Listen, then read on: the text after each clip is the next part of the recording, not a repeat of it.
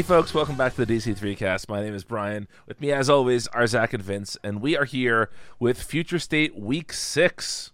We're almost done, guys. Yeah, it's gone fast. It has gone fast. Um, this week we will talk about uh, no new issues for the second straight time. So let's jump right in here with Dark Detective number three. The main story is written by Mariko Tamaki and illustrated by Dan Mora. Uh, Zach, why don't you start us off with this?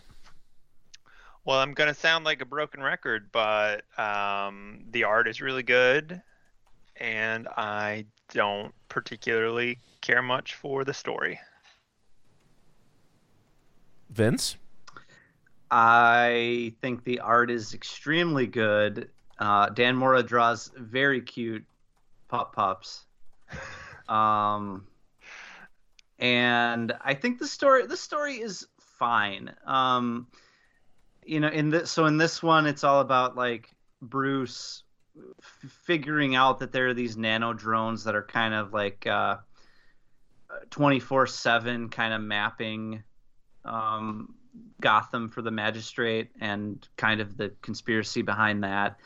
And I, I think it's good for what it is. We've we've already talked enough about how the the, the magistrate peacekeeper um, fascism storyline is kind of limiting in a way that that I think we've seen before. Um, but I think you know, especially uh, with some of Dan Mora's art in this, there's like a, a really good um, kind of like paranoia paranoia comic or paranoia film feeling to this um, especially with like the the bruce's roommate that's like uh tinfoil hat guy um, who turns out who uh, turns out to be correct as these characters always do you know Right. um yeah I, I mean i'm i'm liking this but it doesn't it doesn't blow me away other than the art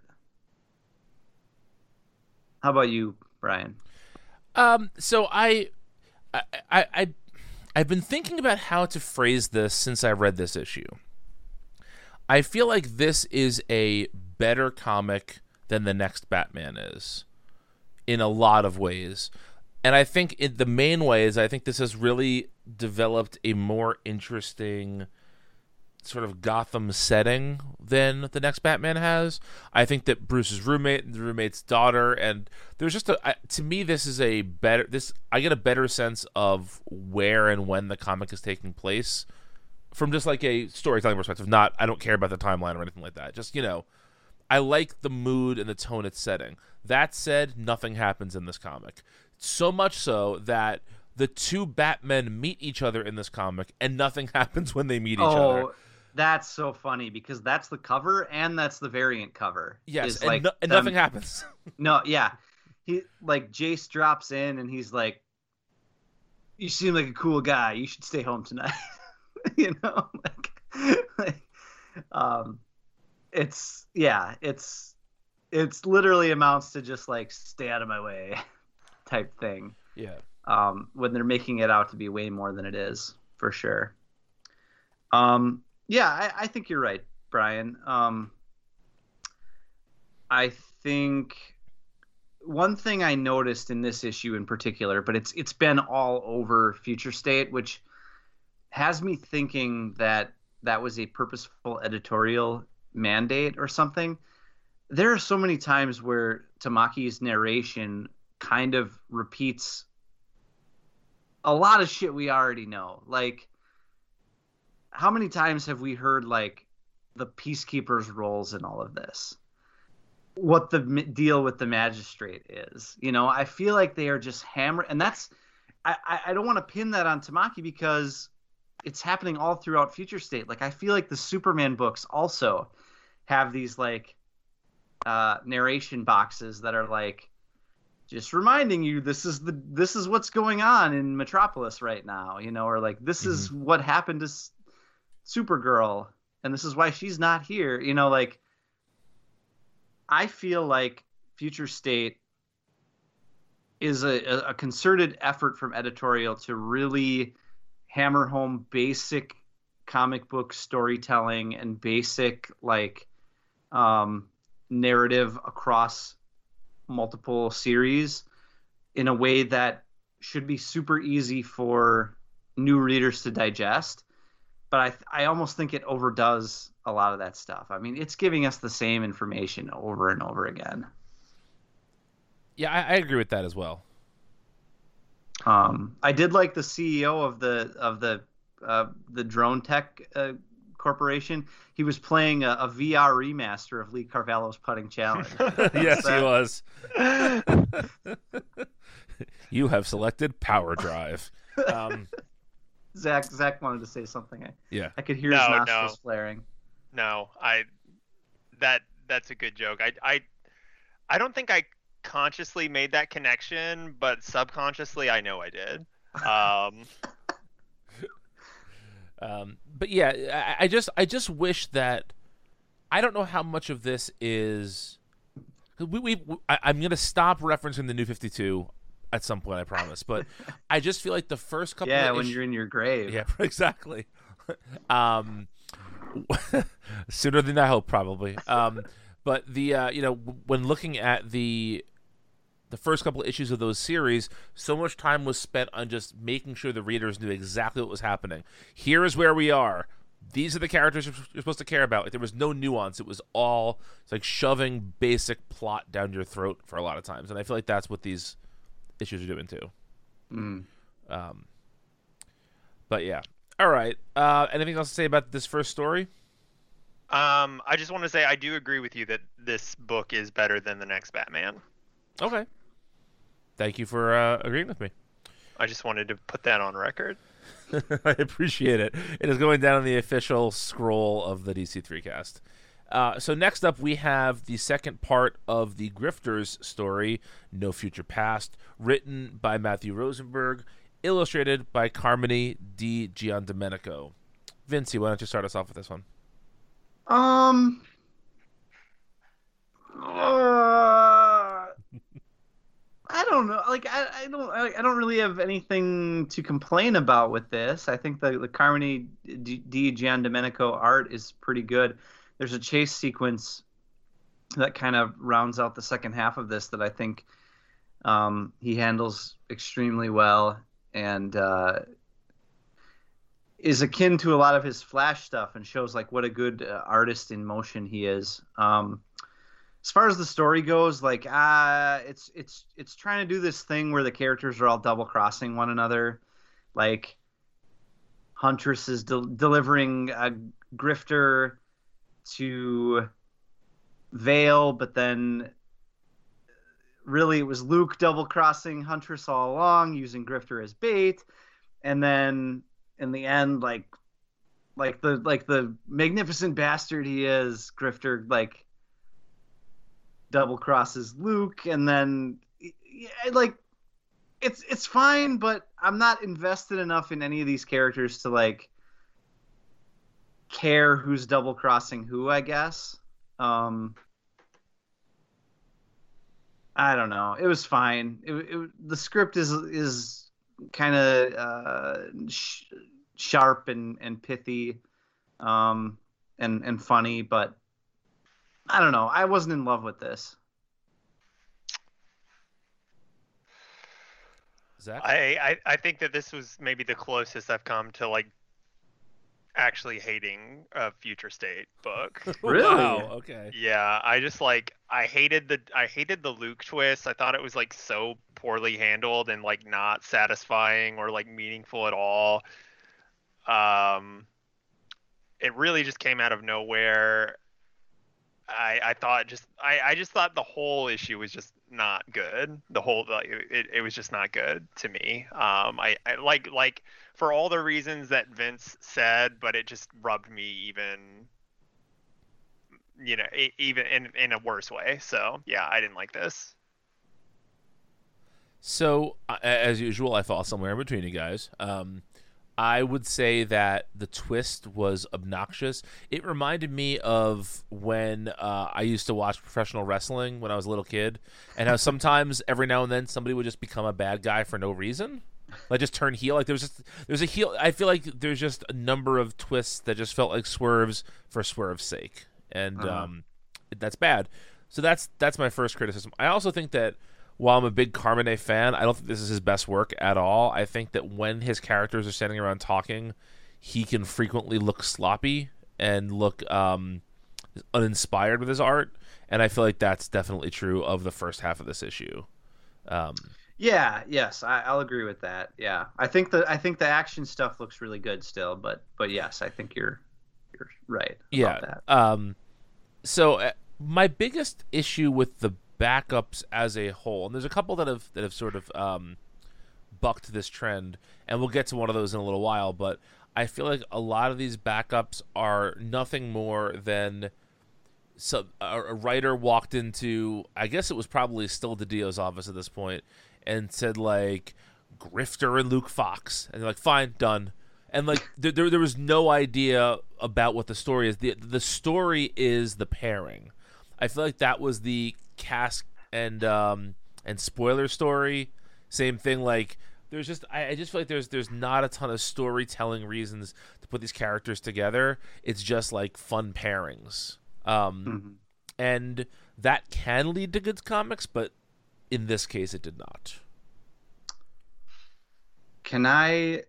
I'm I'm not gonna stick up for this issue because I I didn't like it that much. Um, but can I float something that maybe explains why that might have happened? it, only if you don't say because this was supposed to be something else because we say that on this show all the time but that is that that that, is part of it. That is part of it. All right, go off. Um, I think you know when you say there's no reason for Luke Fox to to to to do the heel turn here, I think that's true in the context of this individual story. But several months back when we were talking about the next Batman when it was first announced, and it was suggest or and I guess it was when we first found out that it was Tim Fox and not Luke Fox. Um, jason I nasty said- Yep. I said something on the show about it would be interesting because Tim Fox's um, history uh, in the DCU, which is not, you know, there. I think he's been in like six or seven issues of DC Comics before Future State. i believe like, it's less than i believe it's less than a dozen yeah Yeah, yeah. Uh, but he was like a more he was like a more militant character um, back then, and they kind of, you know, they, we haven't learned enough about what he's been doing, um, and that's that's kind of the failing of the next Batman because like we've discussed, like we're not learning enough about him as a character other than through other characters, and um, but I think I suggested on the show that it would be interesting if they had uh, Tim taking the the bat mantle and being like a more uh, militant or I don't know anarchist is not the right word but uh, you know rebellion resistance type. And then to have Luke Fox be like the um kind of like the for lack of a better term like the fashy one you know? Or like the or like the the the apple polisher the butt kisser you know? And I so like I think you're gonna say like the neo lib versus the dirtbag left. Well maybe. I mean yeah that's another way of putting it you know but like you know were that st- I, i don't know if they intended to go that way. There were hints early on that, that that that's what they were intending by having like luke fox be the more straight-laced one or whatever. Um if you developed that more then his like heel turn here would make more sense. And it, it would be like a satisfying uh, character arc compared to tim fox's. But they haven't uh, on in any of these books they haven't done any of the work to get there you know? That is something that i imagined entirely based on the pitch of the next batman right. you know? Um and that's not enough to get you where you need to go you know? It would think- it would be cool if that is in like like maybe the upcoming digital first book. If Yeah. that is, like the status quo, that would be cool. For sure, but then but then by that time you're like, well, it's it's almost too late because this was your chance to you know what I mean? Like right now we're sitting here floundering wondering why these characters are doing what they're doing or or wondering why we're not learning more about them, you know. Yeah.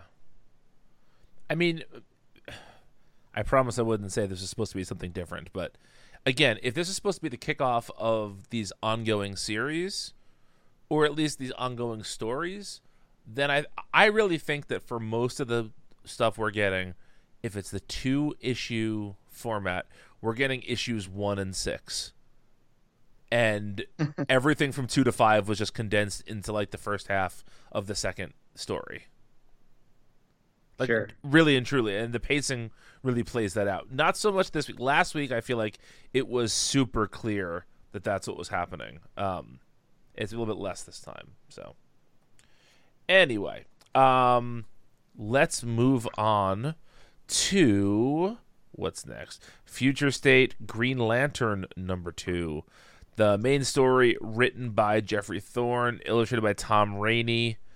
Uh, so I was chatting with uh, fellow Multiversity writer and podcaster Elias Rosner last week about sort of his thoughts on Future State so far, and he said that The Flash was his least favorite number one, and I said, "Oh, you're forgetting Green Lantern," and he said that book made such little impression on me, I totally forgot how bad it was.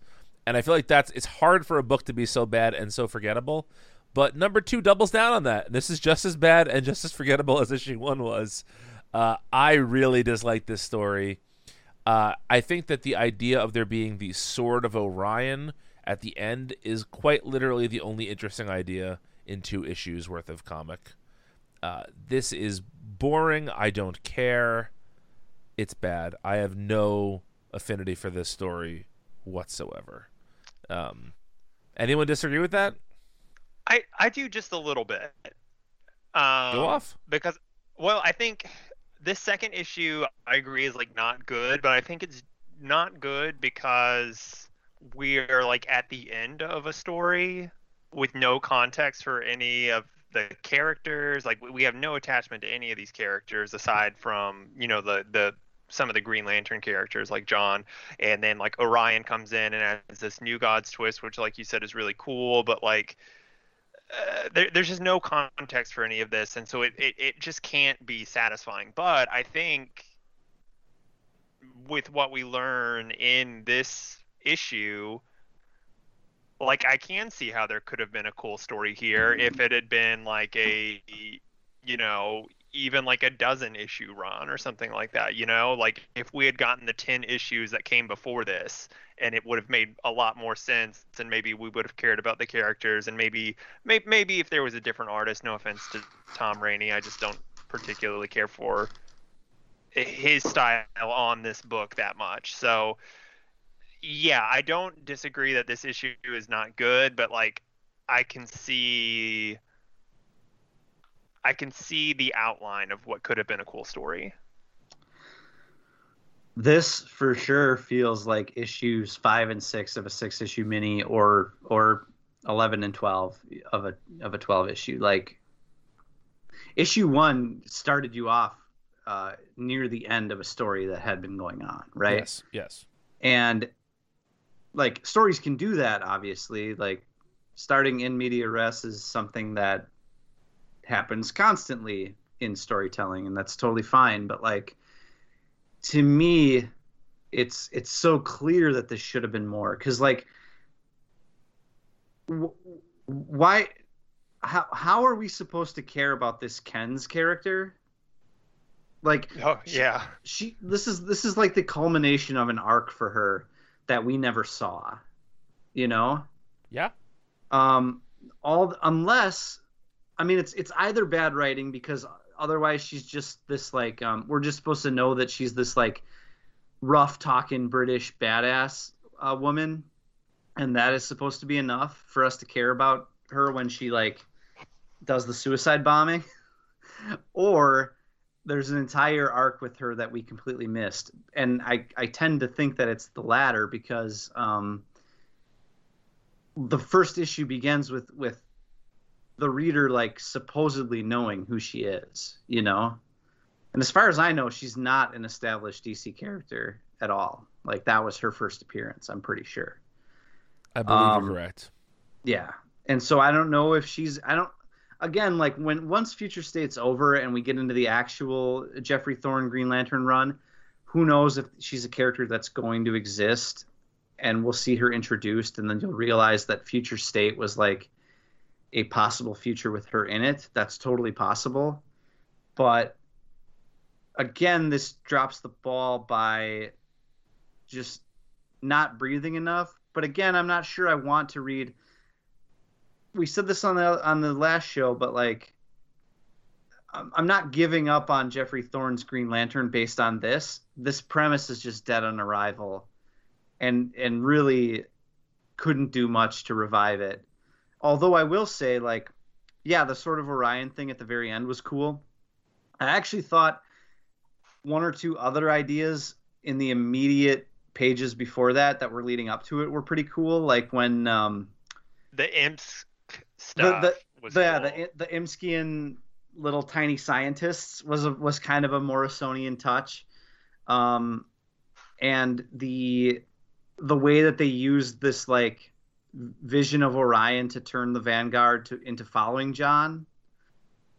That little bit at the end, it, it made me just think like, okay, I I'm not giving up on it. It, it made me it made me even stronger in my conviction that like Geoffrey Thorne can be a good Green Lantern writer. I just don't want to see a Green Lantern story that doesn't have Green Lantern shit in it. yeah. You know what I mean? Yes. I just don't want that, and I'm it that that alone doesn't uh isn't the reason why these two issues are bad.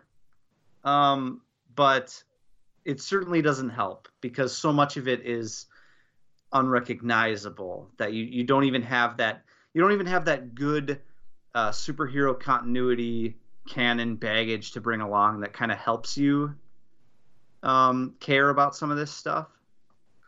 So, so yeah, I, not very good, but I, there were nuggets that just made me think like, this guy can do it. Like I, I want his Green Lantern run to be good. I mean, so much of this is just that I don't. And again, this is not fair for us to guess about, but here we are. Um, I don't know if he was like, if he walked into DiDio's office and was like, picture it, pirate John Stewart, beard, ponytail, no ring. Like, if that was his pitch, then I'm worried about. Losing- Yeah, then I'm worried about artist tomorrow. Tom Brady. Uh, then I'm worried about what's going to be happening with his Green Lantern because if this is his original pitch, this pitch sucks. If he was told like, here's what we're looking for, we're looking for a Green Lantern story without the rings, with John Stewart and a cast of characters you can choose from the, you know, from new characters and lanterns past whatever, then I'm gonna then I'm gonna buy him a little bit more slack. But until we sort of know that, I'm a little bit uh, reluctant to to be excited for his run because all I know of him is a shit comic. Yeah. You know what I wonder? I just got this wild idea. This will never happen. This is too crazy. Okay. What if like one year into Infinite Horizon, DC does a time jump to like post Future State? well, they, they won't do that for for like one reason alone, and that's that all the dead characters, What dead characters? like half the Flash family, all the Titans. Uh, I don't think it mat. I don't think it matters. And and, and they, it wouldn't be permanent. But like, or what if we do? What if we get like? Wouldn't it be wild if we get like two more months of Future State in January and February of next year? Oh, I'd be all for that. I think that's and actually and it like really continues. That know would I- be wild. Because I there's another book that we're going to talk about this week that gives a, the impression big time that we're about to get the backstory to Future State. Yes. Yeah. Well, like here's the here's what's going to happen. We're we're going to realize that it was all these people in the the totality observing the possible futures in future state during their like um you know expedition into the unknown or whatever. And then they're they're going to figure out that to prevent certain events from happening, they need to alter the future in a way that involves like grabbing the good characters from Yes. future state. You know, they're gonna bring Yara Flor. They're gonna they're gonna make some of the Titan stuff happen because that those books are really good. But then they're gonna they're gonna circumvent the the tragic events of future state while still getting to collect these good ideas and move forward. It's essentially it is the most uh, decompressed version of the Ultimate Universe ever. Like it took Marvel a decade to Yeah. bring Miles Morales into the into the main into the 616. This is basically just uh they're to they did an Ultimate Universe in 2 months and uh they're to take what they want from it. They're to pick over its bones. That's right. Yeah all right, well the second story in this issue And is that's called- good, by the way. Yes, it is good. Yes. It's I would- very good. uh, we were uh, we, we were sufficiently called out on Twitter. Uh, well, Zach uh, Zach and I were. Vince was uh, called out on Farmers Only about how we never like an event, but we're always excited for what's coming up next. That's I- comics. Come on. But that that is uh, first of all, it's totally accurate of how we are. Second of all, that is comics. Um, but I was gonna say, like, I, I feel like the most uh, distilled version of our fandom is just like skip the bad stuff, just give us the stuff we want. Um, Yeah. or, or skip skip everything that isn't exactly what we want. Um, anyway, the second story in this issue is called Dead Space. It's, it's read it all and find the one or two good things. Yeah. Uh, it's the second story in this issue called Dead Space, uh, written by Josie Campbell, illustrated by Andy Tong. This is uh, an unlikely pairing of Mogo and Teen Lantern. And um, what I find interesting about these Green Lantern stories is that this is maybe the the title that all of the books are the most like thematically connected. All of them deal with the ring with the power battery going out. But we never really underst- we never really are concerned with why that happened. We're just dealing with the fallout of it. it it's it's and this is gonna perk Zach's ears right up. It's almost like in how in the leftovers, how so little time is spent trying to figure out like why the disappearance happened. It's just dealing with life after the disappearance. And I feel like that is kind of what we're going on we're doing here. Yeah, except I think that the next however many years worth of Geoff Thorne's Green Lantern run is going to be leading up to the power battery being destroyed. Yes, agreed. It's like it's it's like it's a it's a shitty prequel, uh, in some ways. Well, this is or no, I'm expecting his run to be good. Maybe it's a shitty sequel. sure, fair, fair enough. Yes, um, it's like if the original trilogy was bad. which apparently you think because you're as mad. I don't. I think So, I uh, think it's I think it's fine. I think it's good. It's just not as We're not really not as good. we're not relitigating. You brought it. now. You brought it up. You I know. started it. Like, I can't. Um, I can't let you just get off scot free when you say crazy shit. So anyway, go ahead. when I say the things that are true. Um, no, yeah, that I mean, I don't really have much else to say in, in regards to that. Um, I did like this story. Um, It's fun. it is fun. It's a fun pairing. Um, a lot of interesting stuff in this though. Um, these Guardians, I'm pretty sure, are like the Guardians from Grant Morrison's Green Lantern. oh Lantern yes. but we've already seen like a regular Guardian on the cover for the new Green Lantern book, which is interesting. Um, this also name drops uh, Jo as well, Mhm. um, which is interesting, um, suggesting that she has been around for a little bit, and, and you get. I thought that this story was particularly weird because it feels like it is taking place in the present or like one to two years away from present max like teen lantern still seems really young like very similar to how they appear in young justice. I don't mm-hmm. think you're wrong about that, but I also think that makes sense because in that Guy Gardner story, there were like multiple years from when the power battery went out. So, and I we can only presume that the John Stewart story is many years after the power battery went out. sure. So well i think I, yeah that that makes sense but it's just like very we haven't had very many books that are set you know other than like the batman superman issue Mhm. Every, everything is like generally at least like five years out and this feels like earlier than that. Yeah. This might be chronologically the first Future State story we've read. Besides It feels Batman like Superman. it. Yeah. Vince, what do you think of this?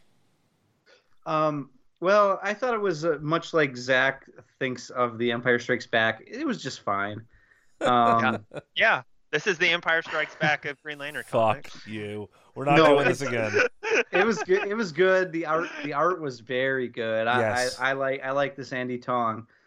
Um, I think it didn't feel like much of a story, but I think that's, I think that's by design. Like, uh, Teen Lantern gets lost and uh, is lost with Mogo in the void, and the story ends. It's kind of, it's kind of a downer ending. Um, but uh, but I I think it was I think it looks great, and I think it was made of the stuff of good Green Lantern stories, even if it's not a full story. Yeah, I'll, Um, I'll I agree liked with that. it. I'll agree with that. Um, and the last story in this book is called Recon. This was the story that was supposed to be written by Christopher Priest, but then you know we have to have uh, our nice things taken away, and instead it's written by Robert Venditti, illustrated by Dexter Soy, and I I only have one question about this. Uh, beyond just saying, you know, that this is a typical Venditti script for Green Lantern. I like Venditti and other stuff, but his Green Lantern is dull as shit, and this script was not that interesting until sort of the last page reveal, which is we see Jo from um I was gonna say from Future State, it's not the name of that book. Far Far Sector. Sector. And um and she basically says, Where were you when the Corps needed you? Now here is the question that I have about this. Do we think that the Green Lantern is taking place during Infinite Frontier? Because here's why I'm saying that. We get the Guardians from that in the Dead Space story. And I wonder if Hal's disappearance is because he is doing the shit he was doing in the Green Lantern.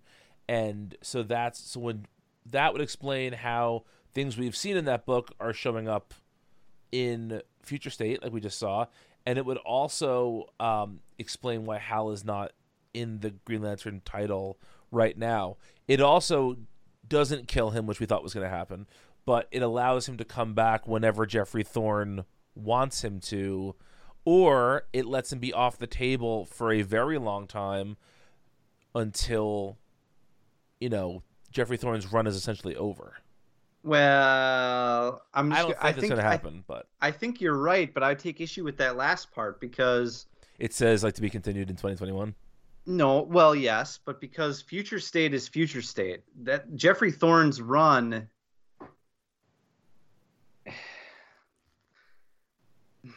Well, here's the thing. Okay, I, I know Geoffrey State's run, I think, is Geoffrey moving towards State? future state. yeah. Yeah, well, yeah, I'm trying to think I'm trying to Here's here's what I'll say, and then I'll let you say Uh-huh. that. I feel like we're gonna talk about Teen Titans later, but Teen Titans and Green Lantern are the two books that feel like these are that that, that they're- the runs of those creators are going to be leading to the story we get here. Now, I don't Mhm. think we're getting the same story here, but I think the idea of the power battery going out is going to be part of Geoffrey Thorne's run. I think that Red X and his betrayal is going to be part of Tim Sheridan's Teen Titans run. And so I, I feel like there's just going we're just going to get we're going to get versions of those stories. Maybe not the same versions, but we're going to get versions of those stories. Yeah. Okay, I yeah, I I think I think you're right. I think it's going to happen pretty fast. And so I don't I don't think it's I don't think we're going to be able to say that like Hal is going to be gone for the entirety of Geoffrey Thorne's run. Because I think I think the time they're going to want to take to get to some of these future state storylines is going to be uh, just a matter of a couple few months you know Mm-hmm. i don't think i don't think this is going to Yeah. be a long drawn out thing because that kind of dampens the effect i think I I think Oh. I kind of agree. Um, What I mean, if I, I could see if it, I could see it like being like a year though. a year? Yeah, Yeah. that I I would say six months at the most, but that we're splitting hairs. Yeah. It it occurs to me that I I wonder if future state this would be this would be really ass backwards. I wonder if future state is a situation where some writers were, you know, told to come up with these pitches, and then they said, DC said to them, okay, the way you were going to have that first six issue arc end or that first 12 issue arc end, your entire story stays the same, except you got to change the ending now. you know what I mean? And the, the, the original ending is put out for future state. And then now they're given a chance to build through past whatever ending they originally had. That that seems really ass backwards to me, but like it wouldn't surprise me if for the Green Lantern stuff, the dying of the, the power battery stuff is um the central conflict of the first part of his run, and then they find out a way to circumvent it. You know, Sure. so that it so that it doesn't end up in this place. I don't know. I don't know. Yeah. Maybe. Someone's gonna yell at us that we're not reading the solicits because we would know this already. But um, No, I, I think that first of all, um, solicits lie all the time, and Yes. also they're va- they're vague a lot of the time as well. Um, but no, I, I I think that your your central thesis is not wrong. I, I think it's the hardest part about this has almost nothing to do with the story. It's that DC is such a volatile environment right now, both like from the Warner Brothers, AT and T, all of that, and also because we're not we're not seeing the DiDio leadership there anymore. And I'm not saying that he was a you know the perfect leader, but I feel like there's there's somewhat of a power vacuum right now, and you're seeing certain people pop up in more positions of power. I mean, I, I think you know, like Joshua Williamson is somebody who's been on the periphery of DC for a very long time, but since DiDio has left, you've seen Williamson doing a lot more stuff, and so I just think five books in the works, he said. yeah, exactly. So I, I just feel like you know, there's things are shifting there right now, so it's hard to tell exactly what what sort of the future is going to hold because we just don't know. Uh, last thing I want to say on this last story, I, I I'm probably the person on this podcast who most enjoyed the Venditti Green Lantern run, especially like the pre-rebirth stuff. Undoubtedly, Um, not necessarily like the trench coat stuff, but like especially right after Johns and then company left, I I really did like a lot of that stuff. Um, so I I thought this was fine. This hit some notes that I liked. We got to see Larfleeze, that was good.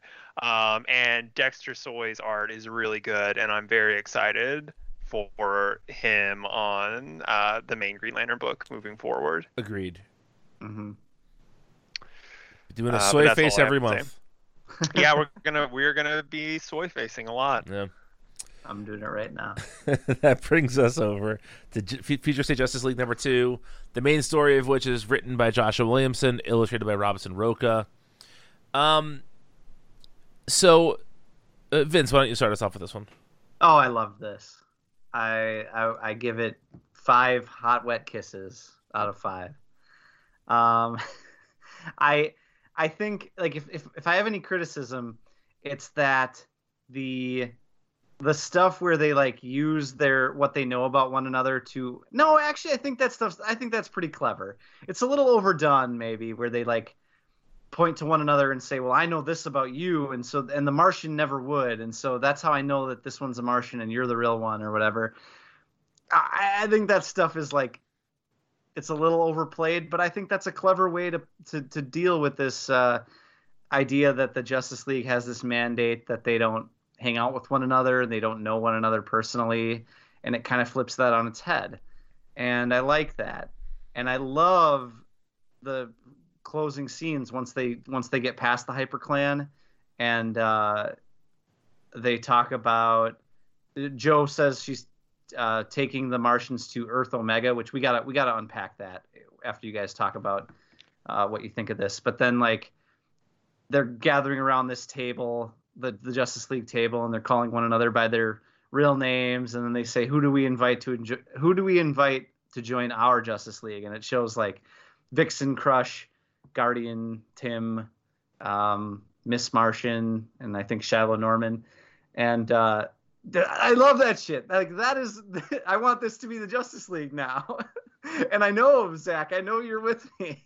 Yeah, I, I, wa- I want this a lot. Oh well, I- Um, me too, 100. percent Yeah. I. uh, I'm just gonna go ahead and tackle the Earth Omega thing. I have two ideas. Yes, lay it on me. I've got one, One- bad idea and one very Yeah, good idea. I think I do too. I think I do too. The the bad, very uninteresting idea is that Earth Omega is just that like alternate dimension that they had already trapped the Martians in that they fire went planet. to, the fire planet. Yeah. Oh, I've, uh, got, I've 'cause- got a different bad idea for that. Okay, that's my bad idea. My good idea is that this is the other. Earth Omega is the opposite of Elseworld Mm hmm Oh, interesting. because because they said you know Williams that there were two new Earths at like the center of everything, and in that recent Williamson interview where he you know mentioned that he's doing five books, they like the interviewer asked him specifically like what's the deal with this other Earth, and he he said oh we'll we'll talk about that more later basically. Mm-hmm. So, my bad idea for Earth Omega was that it was the the last night on Earth, Earth, the Scott Snyder, Oh gosh. uh, because because that was Omega, right? That that guy, that the Bruce Wayne and that the Bruce Wayne villain called himself Omega, I believe. Um, I don't think it's that. That's just that's just an idea I had. And then the other fascinating idea I had was Earth Omega always used to be what they called Pariah's Earth from Crisis. Interesting. And so I I, I kind of I'm with you, Zach, that I think this other uh the opposite of Elseworlds or whatever. Um I, I think I think that is maybe what she's talking about here, but I wonder if it has any connection. If if DC is embracing the the kind of fan, I believe that was a fan dubbed name for that Earth. I don't think they ever said that in continuity, but like over the years, Earth Omega has been used to refer to the Earth Pariah came from that was destroyed. What if somehow in like the spinning out of death metal or whatever, Earth Omega is like the opposite of Elseworld because like Elseworlds would be like all the other random stories that don't get slotted anywhere or whatever. What if Earth Omega being the opposite of that is like the original Earth that Pariah was from that was destroyed in the crisis that kicked all of this off, you know? That's, That's probably interesting. not it's probably not the case, but I just don't think DC would ever listen to the fans. no, Like, I I mean, this is like how you know, in the movie that's just okay, The Empire Strikes Back. There's that character that fans named Willrow Hood. Do you guys know who I'm talking about? yeah. Yeah. So you're, you're, you're basically saying this is like the Will Willrow Hood of uh of DC Comics, where there's like a minor thing that fans picked up on, and then Star Wars made canon. But I don't think DC does that necessarily. Absolutely. I do wonder though, like shouldn't they have a name for that Earth? Oh, sure, but you know, now that everything counts, you're gonna start seeing more of those Earths get named. Yeah. Um, my only critique of this issue, of this story rather, is that um, I thought that the way that they got off of that fire planet was really lame. Where Flash was just like, "I'll share my speed with you. Let's get out of here." like it just, it was just very. It felt very rushed. It felt like there was probably again a longer story here, but we didn't get it. So we so Flash just shared his speed force or their speed force rather. Um, Yeah. and yeah again minor minor quibble i really did enjoy the story quite a bit uh, and we've said this in the past but robson rocha is really leveling up Mm-hmm. and just doing consistently really interesting and good work um, yeah anything else about this half of the story Mm, no, it was really good. I, I liked the character interactions a lot. Did not care much. Uh, the the use of the hyper clan I think was like of all the Morrisonian concepts, uh, the one I've been the one I'm least interested in, and maybe like the least interestingly executed. But um, all the character stuff was really good. Yeah. Um, I just saw a tweet that made me laugh, and I feel like you guys will appreciate it. It's uh, "Hi, we're Marion Pippin, and this is Jackass." That's all. Um, someone just said that to me. Um, all right, th- let's go over to Justice League Dark for a second. Written by Ram V, illustrated by Marcio Takara. Um, this this book, I would say, still somewhat suffers from the like the just super compressed storytelling um, of taking a, a miniseries and making it into one uh, or two issues rather. That said, I think that Ram V does an incredible job here with all the ground that is covered in this issue alone. We also get the rarest of things a really good Khalid Dr. Fate story. We got some good Etrigan stuff. I am very excited for Ram V to continue on with Justice League Dark because this has been really enjoyable. Zach, what did you think? I think I'm just not really a Justice League Dark guy, and that's just how it's going to be. I uh, I I just um, I just don't really care that much about a lot of these characters, um, and I just can't get excited about it. Mm. I I think this is fantastic, Brian. I think I liked it. I mean, it sounds like you liked it a lot. I think I probably liked it a little less than you, um, only for one reason. And this is a Justice League Dark thing that I get. I guess it's just the Justice League Dark's deal, and it kind of annoys me a little bit.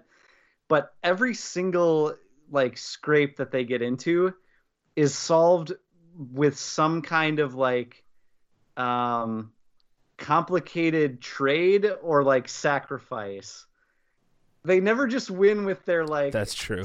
with their skills or with their I feel like that every time I read an arc like oh they're and I guess that's that is the grand bargain of magic, right? Like that is the the Justice League the DC Comics thesis on magic is that like everything is a trade, right? Every every time you use magic, you it's like it's like the Wonder Woman uh, monkey's paw thing.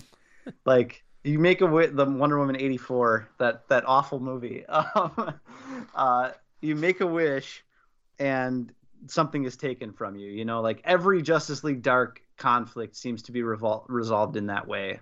So now we get Khalid like exiting to serve as as a slave to Merlin or whatever, as long as everybody else gets to be free. You know, and that's fine but like it makes it makes the resolution to every conflict in these books just such a downer i think. Um that said i really like the the script and the characters and for the most part the way that they're used the marcio takara art is great. Um I, I like everything about this I, I just wish they'd figure out a different way to uh, kind of resolve some of these conflicts sometimes.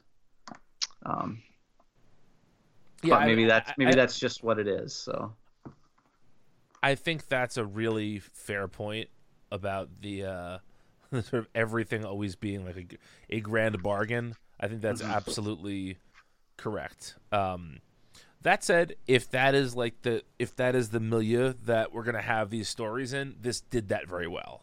Yes, Um, Um, I want to I want to clarify my statement because I thought more about it after I said it. I said that I don't really care much for these characters. I think I don't care for this configuration of these characters. Like individually, I like a lot of these characters on their own, but I I just like am so um just I guess kind of tired and exhausted of very samey Justice League Dark stories that are just these characters together doing these types of situations that resolve in similar like like Vince said magic monkey paw kind of ways i just i don't know this you want a new you been want a new Suicide Squad.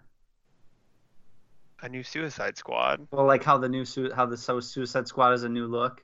I get. Well, I, I just maybe I actually just want like I don't know if I want a Justice League Dark book necessarily. Um, maybe maybe like a different. Yeah, maybe not having like Zatanna and Constantine, and you know the same the, the same characters who have been in this since like the New Fifty Two. That that might be interesting. Going back to maybe more like a Shadow Pact kind of thing. I would like to see a lot of these characters go do other things. Um, I can agree with that. Yeah. Well, let's take a break, and we return, we'll talk about the final books of this week. So stay tuned. Hello, we're the hosts of the Multiversity Manga Club podcast. I'm Emily. I'm Zach. And I'm Walter. Each month, we pick a manga to read and discuss among ourselves. Past books include Monster, A Silent Voice. and Pokemon Adventures. We also look back on the past month's installments of Weekly Shonen Jump, discussing the highs and lows from the Viz anthology.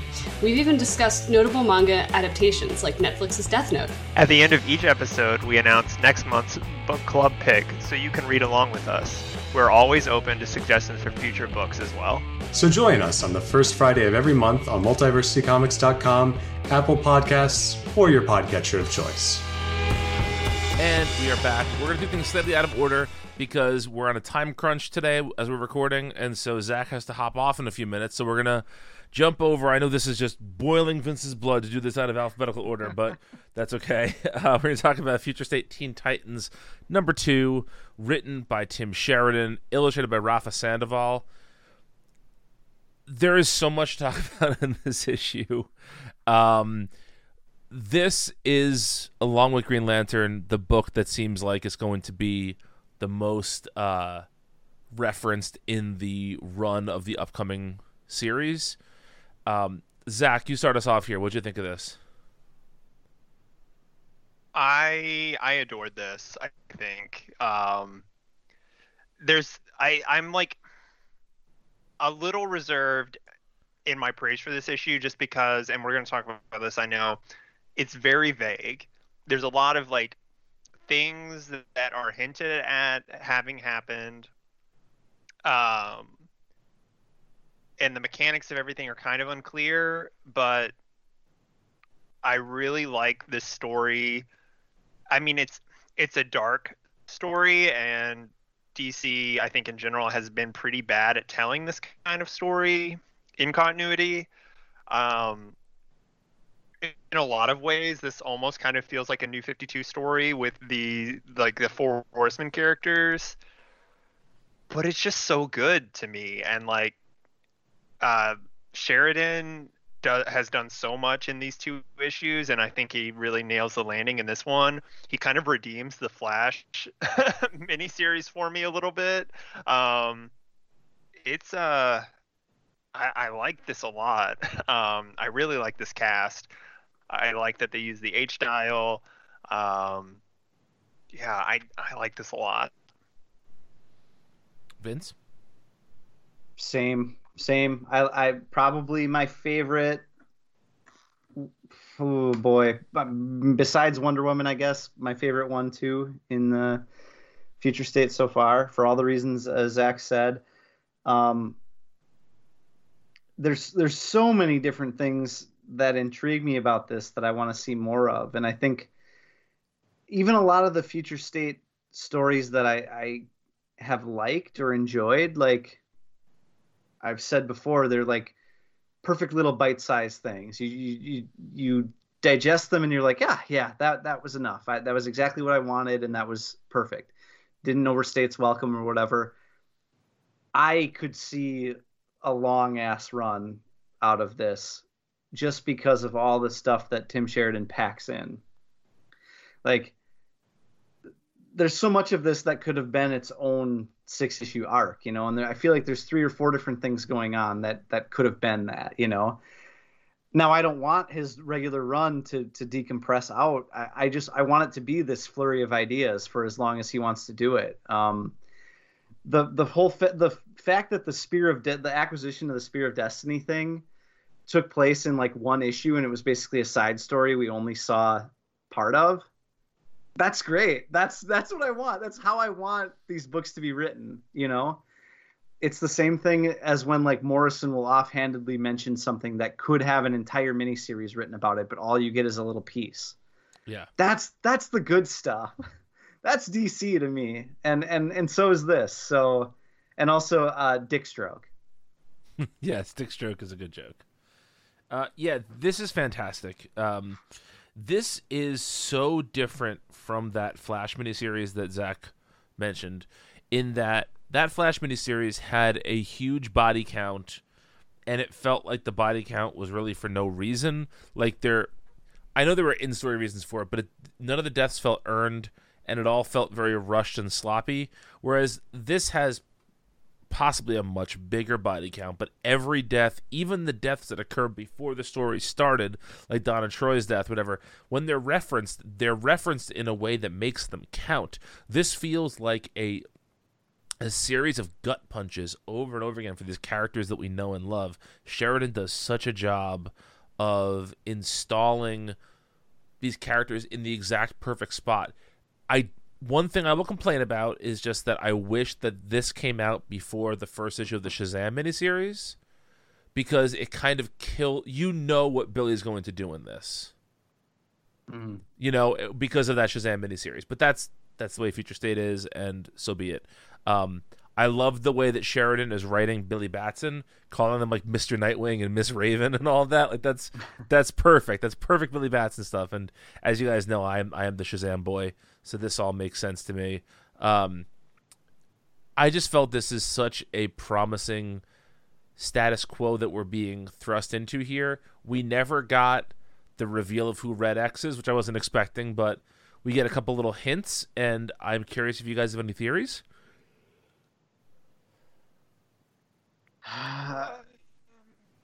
I don't. Zach and I were kind of kicking this around when he told me that he had read this, um, and I, and I thought like they kind of make it seem like it might be Miguel, but it's not because like in an earlier scene, Zach pointed out like they're he's carrying Miguel's body or whatever. Right? Yes. He's But- like, but, like- he's like blocking him from coming into the room when they're doing the little H dial seance. Yeah, but then like the the red the the red X at the end like seems to know a lot about the dial and all, but doesn't look like Miguel at all. It also kind of looks like the way Rafa Sandoval draws Dick himself a little, you know, because it's kind of a very generic.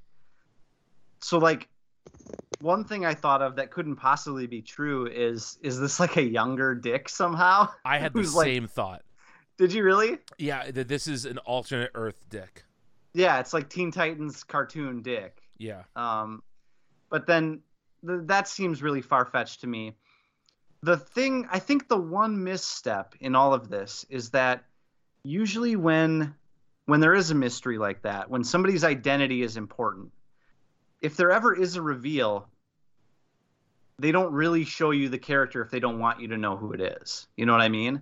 Right. But in this, you get a few shots uh, just straight of his face. You know, it's kind of covered in shadow a little bit, but like you see his eyes, you see his features, his hair, everything. You know, and they make a big deal in the in the panels leading up to it, in the pages leading up to it, of like him taking off the red X uh, mask, right? But you're seeing him from behind, so you can't see his face yet. You know, all this artistic effort is given to making the reveal seem like it's important. But then when you actually see his face, you don't know who he is just by looking at him, and no other character or none of the narration or anything gives you an idea. And so, you know, Zach just, and I, I agree with him, he just chalked it up to, oh, this is something we'll learn in the Teen Titans run going forward. Yeah, I can accept that. Maybe that's the case.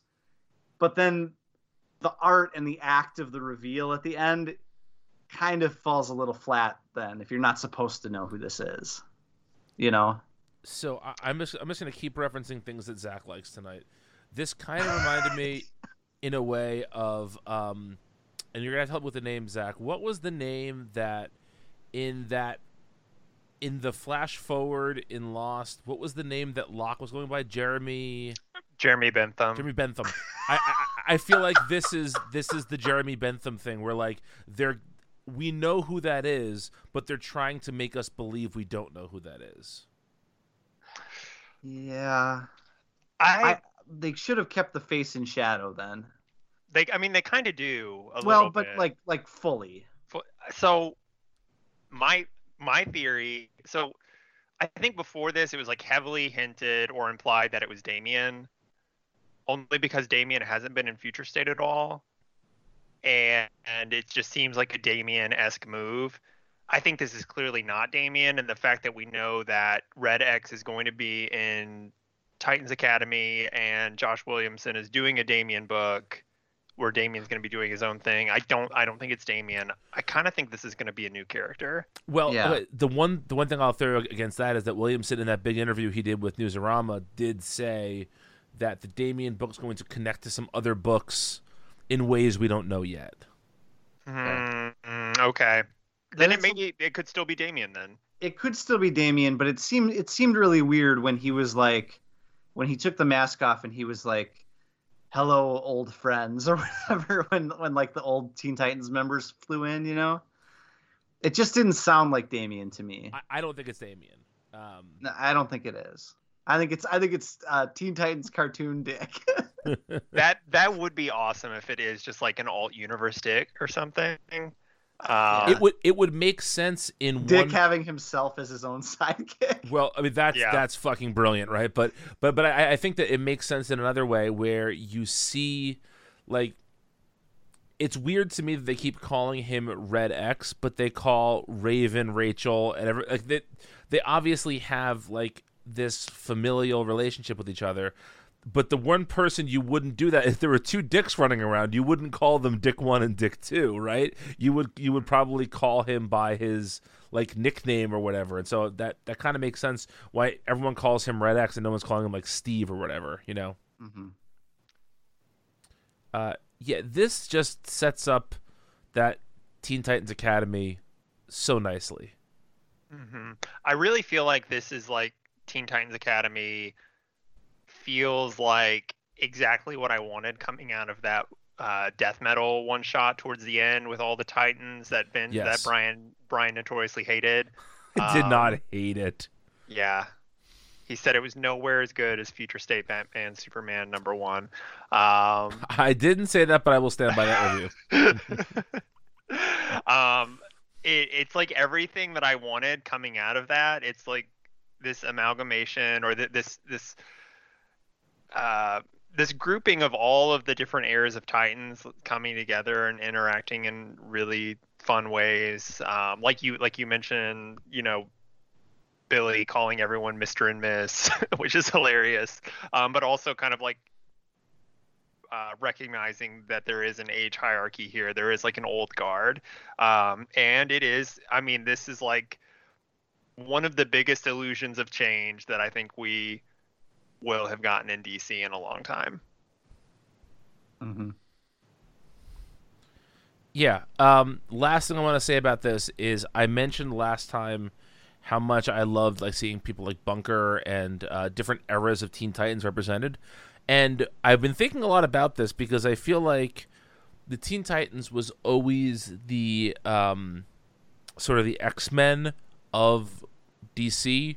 Like when there was the big DC Marvel crossover in the early '80s, it was X Men Teen Titans because they were both considered like the younger characters. And I feel like what X Men has done that Teen Titans has not done is that even though there have been various eras of X Men, and each of them have their own distinct flavor. I feel like there is a more universal X Men tone than there is a universal Teen Titans tone. But this does a good job of sort of establishing like an overarching teen it, it, it connects some dots in a way that this feels like there's an overarching Teen Titans tone. Does that make sense? mm-hmm Do you Yeah. guys agree with that? Yeah. Yeah, I do. So I'm very excited for this. Uh, anyway, uh, we're gonna take a quick break here, a rare second break in an episode, and we'll be back in a minute with Oh. more. One thing before I go. okay, sure. Uh, Superman Wonder Woman is the best. It's it's the best. It's the single best. I don't have, I won't get to talk about it, but it's the best one. All right, we'll be back. and we are back. Uh, Sans Zach for the last couple of episodes, uh, issues here. We're gonna start with uh, Kara Zor-El, Superwoman number two, written by Marguerite Bennett, illustrated by Marguerite Sauvage. I was famously high on this last time. Uh, Vince, you enjoyed it, but you didn't like it as much as I did. What did you think of the second issue? I, I liked it a lot.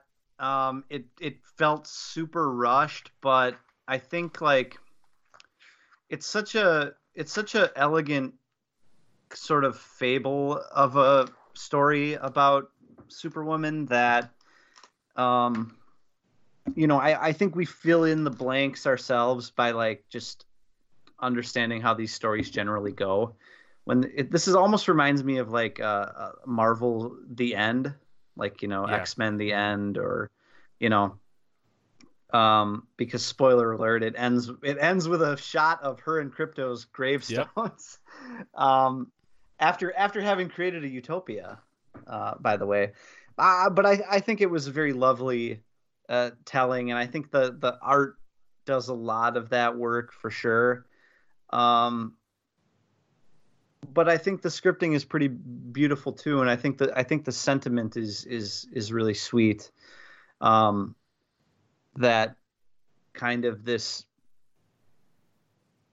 utopia that that that Superwoman has created kind of uh, exists beyond her and is inspired by her, and it's a very it's a very super DC super Superman Superwoman thing to have happen. I think and uh, yeah, I thought it, I thought it was lovely. Yeah, I, I didn't enjoy this one quite as much as the first issue because of that sort of rushed feeling to it.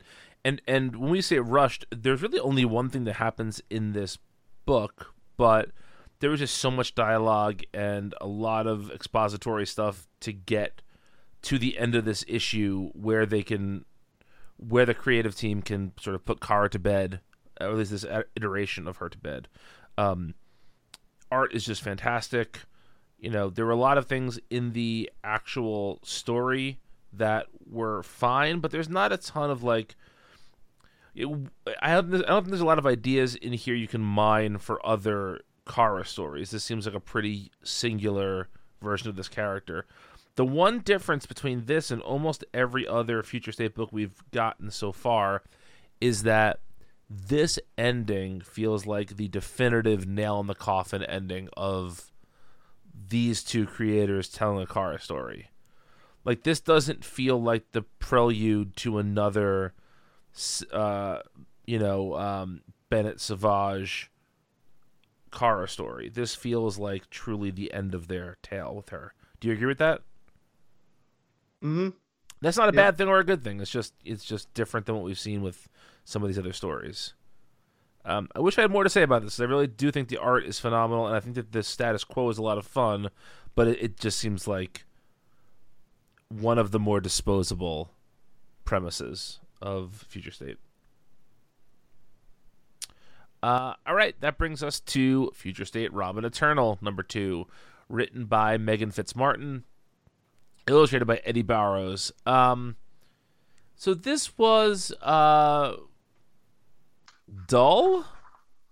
Like eh, the last issue ended on Robin f- falling into the Lazarus resin, and we didn't know how that was going to turn out, and we still don't know how that turns out. Really, we know it makes him strong for now, but there's hints that maybe maybe he's going to die. He falls into a, a body of water, but he's not dead yet. This again puts spoiler in the place where we see her in um, the I believe it's in the next Batman. Those backups, right? Um, Yeah, the second issue. yeah, the second and fourth issue. This is so boring. We're both yawning talking about it.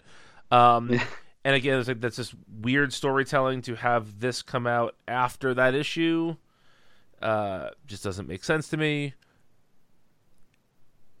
I, I just I so much of the Gotham stories are just magistrate up the ass, and they none of these stories add anything new to the peacemakers or the magistrate thing. We're just getting the same story told with different bat characters at the center of it, and this is not one of the more interesting versions of that story. Yeah, I think. Gosh, this is one this is one where I feel like if you were not reading any of the other books and you just came along and you decided to pick I'm only going to read one or two or three future state books and I love Robin or I love Tim Drake so I'm going to read this one. I feel like if you read it in a vacuum you would think okay this is this, this is pretty good. I can see where this is, you know. But in the context of everything else, it's just so boilerplate, you know. It strikes me as a comic that is not for somebody who's invested in continuity, even though it's set within the magistrate whatever continuity. Because I think like T- Tim is is basically a blank slate in this. It's not to me. This is not uniquely Tim Drake. Um, there's there's nothing about the character of Tim that we read here that that tells me like this is Tim versus any other Robin. The only thing that makes it Tim Um, versus somebody else is that spoiler is here. Yes, yes, exactly. Um, and I love spoiler. I, I love Steph Brown. Um, I, I, you know, there's there's a world where like Meghan Fitzmartin writes a Steph Brown book, and I would read it. And I think you know maybe they should do that. But I don't have any interest in this version of Tim because it's not really uniquely Tim, and it's just it's just boilerplate stuff. It's like you, you even get the thing where like for some reason the Lazarus Goop is making Tim uh, recycle through his memories, which is just an excuse to show like visions from Tim's past. But I don't think they're not like big moments for Tim. That I, I don't even know if they're real moments from DC Comics. Yeah, they're just manufactured as as in like, hey, here's some stuff that could have happened to Tim uh, ten years ago or whatever, you know. So it's kind of weak tea. If if this is your Tim Drake book, there's not much here that makes it uniquely Tim, and then it comes off as a as a generic, uh, generic magistrate title. And you know, ma- magistrate era Yeah. Batman. and to me that is such a crime because what is Tim? Tim is two things among the Robins. He's the best detective of the bunch and he's the tech one of the bunch. And you would think that both of those skills could be really well used in this magistrate era. And they use neither of them. Yeah, I mean, I mean, the it is kind of like a the Lazarus goop is like a techno organic resin, but it really doesn't involve. It doesn't.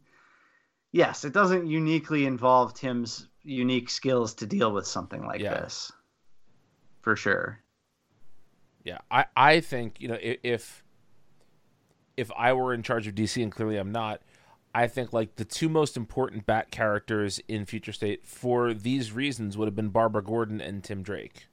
Where like those are the characters who it seems like their specialties, whether it's like the communication thing for you know for Babs when she was Oracle, like the connecting all the heroes, or Tim with his being able to get to the bottom of technological mysteries, like those you could tell such interesting stories of those two characters. And Babs has been barely anything in Future State, and Tim is written almost as if he's just any generic Robin. If you put Barbara Gordon in the spoiler spot, this could have been a Dick Grayson story. If you put, um, I don't know, I don't know who Jason or Damian's like love interest would be in this in this case, but but essentially you could you could swap out the main character here without too much difficulty, and that's that's rarely a good thing in a comic. Yeah. All right, uh, that brings us to our final issue of the week and one of the best. Superman Wonder Woman number two, written by Dan Watters, illustrated by Leila Del Duca. Uh, Zach mentioned how great this was. My my biggest note I have written here is just it's so fun and it's so good. Go off, King. Um. Yeah. I mean, every every scene in this is is like a wonderful little nugget on its own. Um, the thing where John wakes up in the Fortress of Solitude, and and Yara brought him there because uh, he he was rendered unconscious in the previous issue, and kind of like you know the alarm system going off because Yara's not supposed to be there or whatever. Um, and this idea that every day John has to uh, force feed this black hole with with uh, this like energy cannon to prevent a like a constant black hole that's that's affecting the planets nearby and potential and like if it goes on too long is going to suck them in. If he feeds it with this energy it eventually vomits back up and kind of undoes the progress that it made throughout the day. So uh, i i like i love those little ideas. I think uh, dan watters is probably full of ideas like that. Um, i would love to see him on a on an ongoing book because every element of this is so good. The race i'll i'll let you talk about some of it but like the race of Superman versus the sun god Kuat or whatever his name is.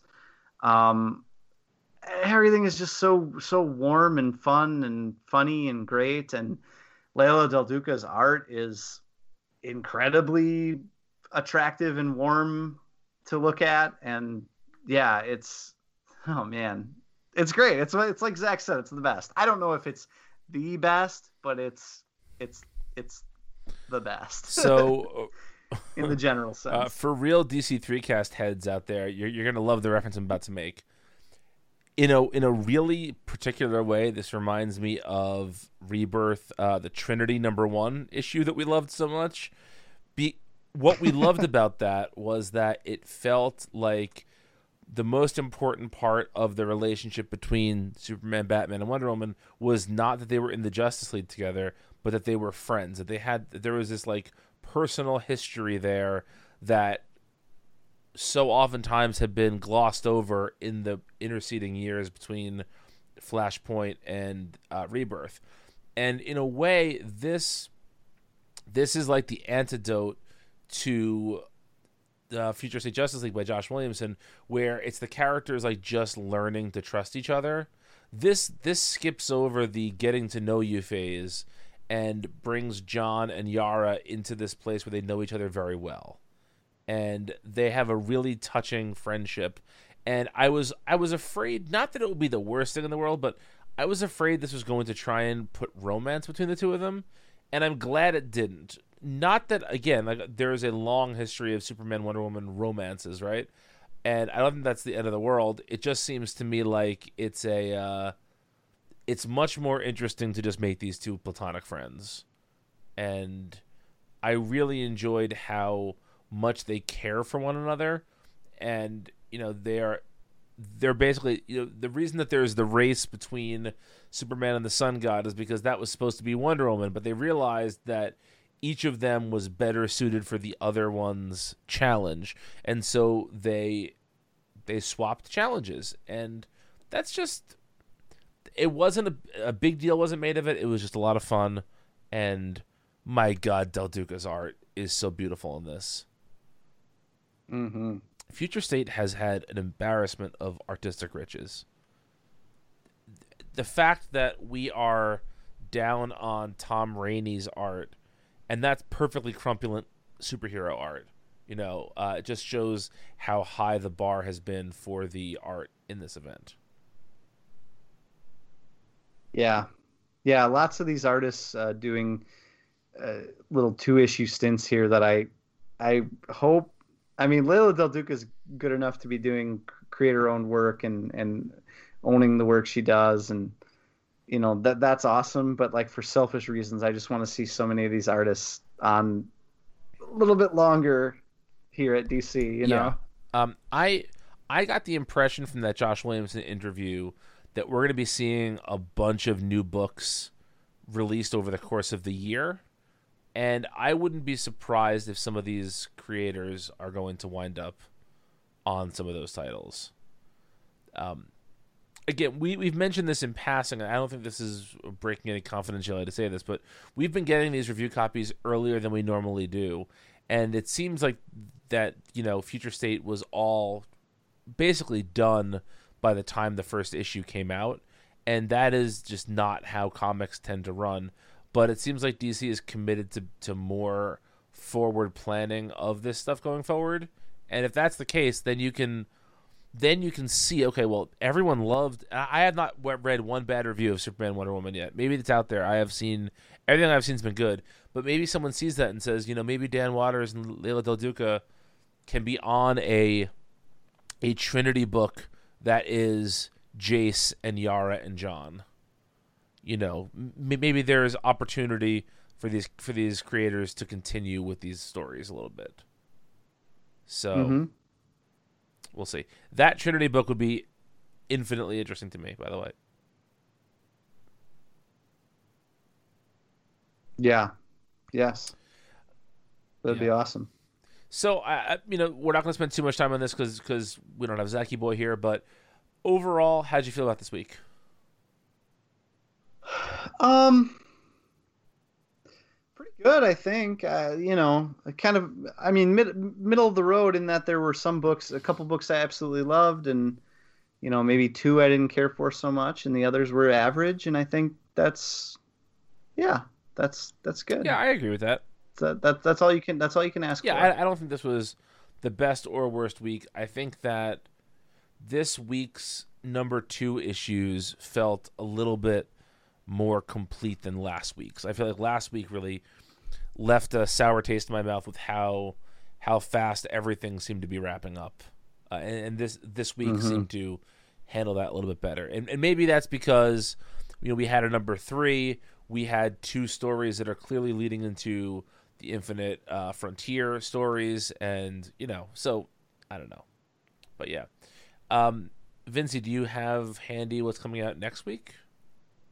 I Look do. being prepared. Um, I know, yeah. uh, for once in my life, um, we've got Catwoman number two. We've got Immortal Wonder Woman number two. We've got Nightwing number two. We've got Shazam number two. We've got Superman Worlds of War number two, and we've got the next Batman number four. That is, um, I feel like that should be the last week, but there's one more week, isn't there? I believe there's one more week because we we still don't have uh, Dark Detective. Well, yeah, because Dark Detective four will need to come out.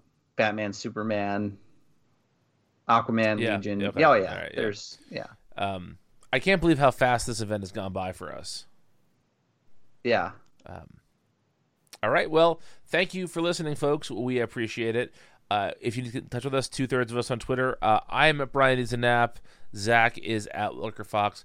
If you need to find Vince, the only thing he's using the internet for these days is stonks. So fi- find him on Robinhood. You can probably deduce his username on Robinhood. And uh, Yeah. are there usernames on Robinhood? I don't know how this works. I don't know. I don't know. All I, all I know is all I know is I'm hashtag Bitcoin, hashtag Dogecoin, hashtag Freethinker, hashtag Unfiltered, hashtag Joker Coin, hashtag Feet, hashtag Crypto. you're you're joking, but there's a non zero percent chance by the time this episode goes live a week from now, Joker Coin will be a thing. so uh, thanks for listening, folks. We'll talk to you soon. Bye.